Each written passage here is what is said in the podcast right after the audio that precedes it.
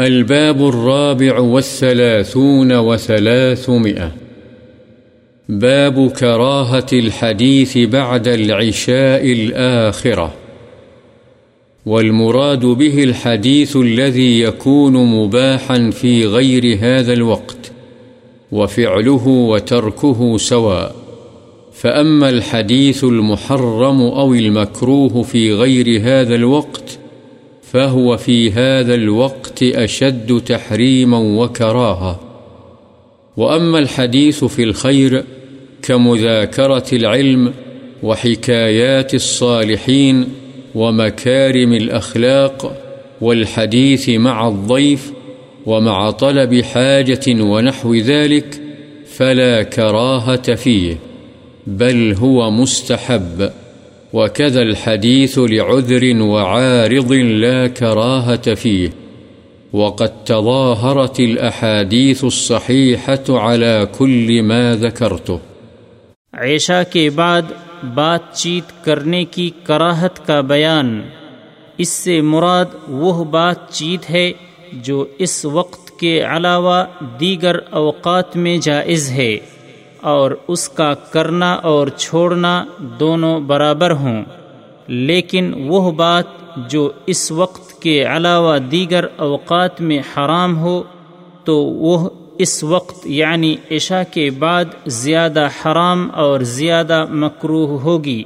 لیکن بھلائی کی بات، جیسے علمی مذاکرہ، نیک لوگوں کی حکایات، عمدہ اخلاق کا تذکرہ مہمان کے ساتھ اور کسی ضرورت مند وغیرہ کے ساتھ گفتگو کرنا تو اس میں کوئی کراہت نہیں، بلکہ یہ مستحب یعنی پسندیدہ ہے۔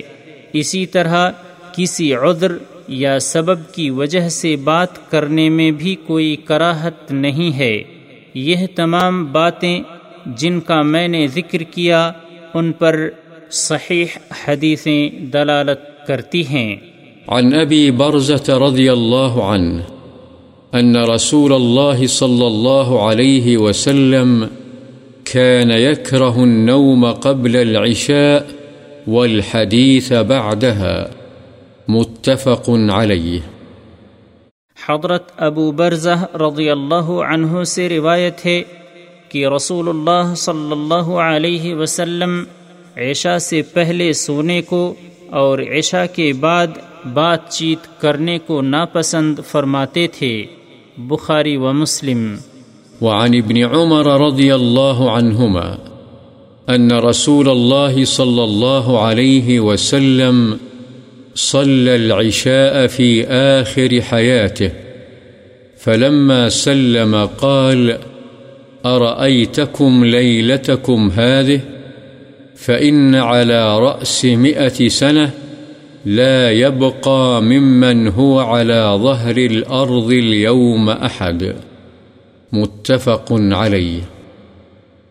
حضرت ابن عمر رضی اللہ عنہما سے روایت ہے کہ بے شک رسول اللہ صلی اللہ علیہ وسلم نے اپنی زندگی کے آخری ایام میں عشاء کی نماز پڑھائی۔ بس جب آپ صلی اللہ علیہ وسلم نے سلام پھیرا تو فرمایا، بھلا بتلاؤ تو صحیح، یہ رات کون سی ہے؟